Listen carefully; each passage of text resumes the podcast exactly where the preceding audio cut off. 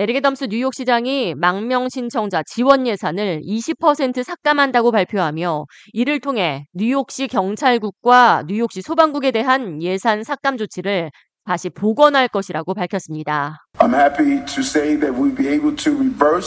에덤스 시장은 자신은 뉴욕시 거리 곳곳에 여전히 뉴욕시경이 근무하는 것을 볼 것이며 계속해서 적재적소에 필요한 인력을 배치해 뉴욕시 치안 강화에 나설 것이라고 강조했습니다.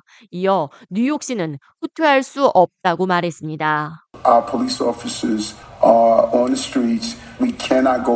이 같은 예산 삭감 복원 조치로 인해 뉴욕시경은 올 4월에 있을 Police Academy 클래스를 통해 600명의 추가 경관을 배출하고 4개의 경관 아카데미 클래스를 지속해서 진행할 수 있을 것으로 보입니다.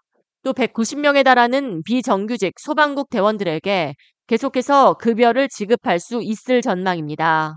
뉴욕시 행정부는 망명 신청자 지원 예산 20% 삭감을 통해 2년에 걸친 회계년도 동안 20억 달러를 절약할 수 있을 것으로 내다보고 있습니다.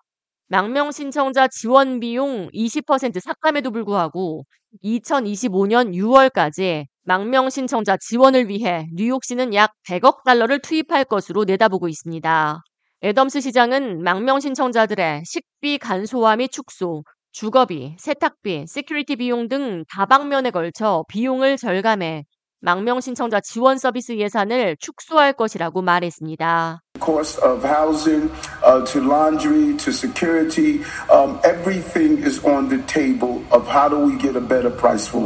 이 같은 뉴욕시 행정부의 경찰국, 소방국 예산 복원에 대해 저스틴 브레넌 뉴욕시 의원은 애초부터 애덤스 시장의 예산이 잘못 측정됐으며 예산 삭감이 복원될 것을 전망하고 있었다고 말했습니다. 이어 뉴욕시 예산국이 발표했던 불행하고도 우울한 계획은 예산을 과도하게 측정했을 뿐만 아니라 뉴요커들에게 합당하지 않은 잘못된 계획이었다고 비판했습니다. Doom and gloom sort of economic mindset that comes from OMB, um, which consistently exaggerates budget gaps, you know, is wrong because I think New Yorkers deserve an honest and clear picture of where we stand. 실제로 이번 주 화요일과 수요일에 걸쳐 겨울 폭풍이 불어닥치자 뉴욕시 행정부는 브루클린에 위치한 제임스 메디슨 고등학교 체육관에 망명 신청자들을 하룻밤 머물게 하며 보호하는 조치를 단행했습니다.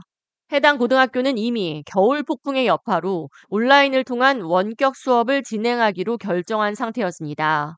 그럼에도 불구하고 학부모와 정치인들이 나서서 시위를 벌이며 뉴욕시 행정부는 학생들이 교육받을 권리보다 망명 신청자들의 보호를 더 중요하게 여기고 있다는 비판과 함께 망명 신청자들을 향해 세금만 갉아먹는 사람들, 아이들을 내쫓고 학교를 차지하는 사람들이라며 비판과 야유를 보냈습니다.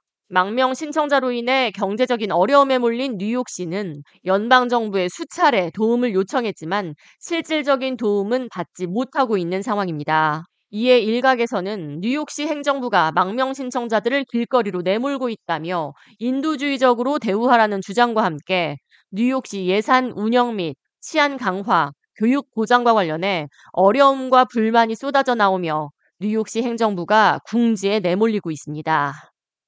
K-Radio 이하입니다.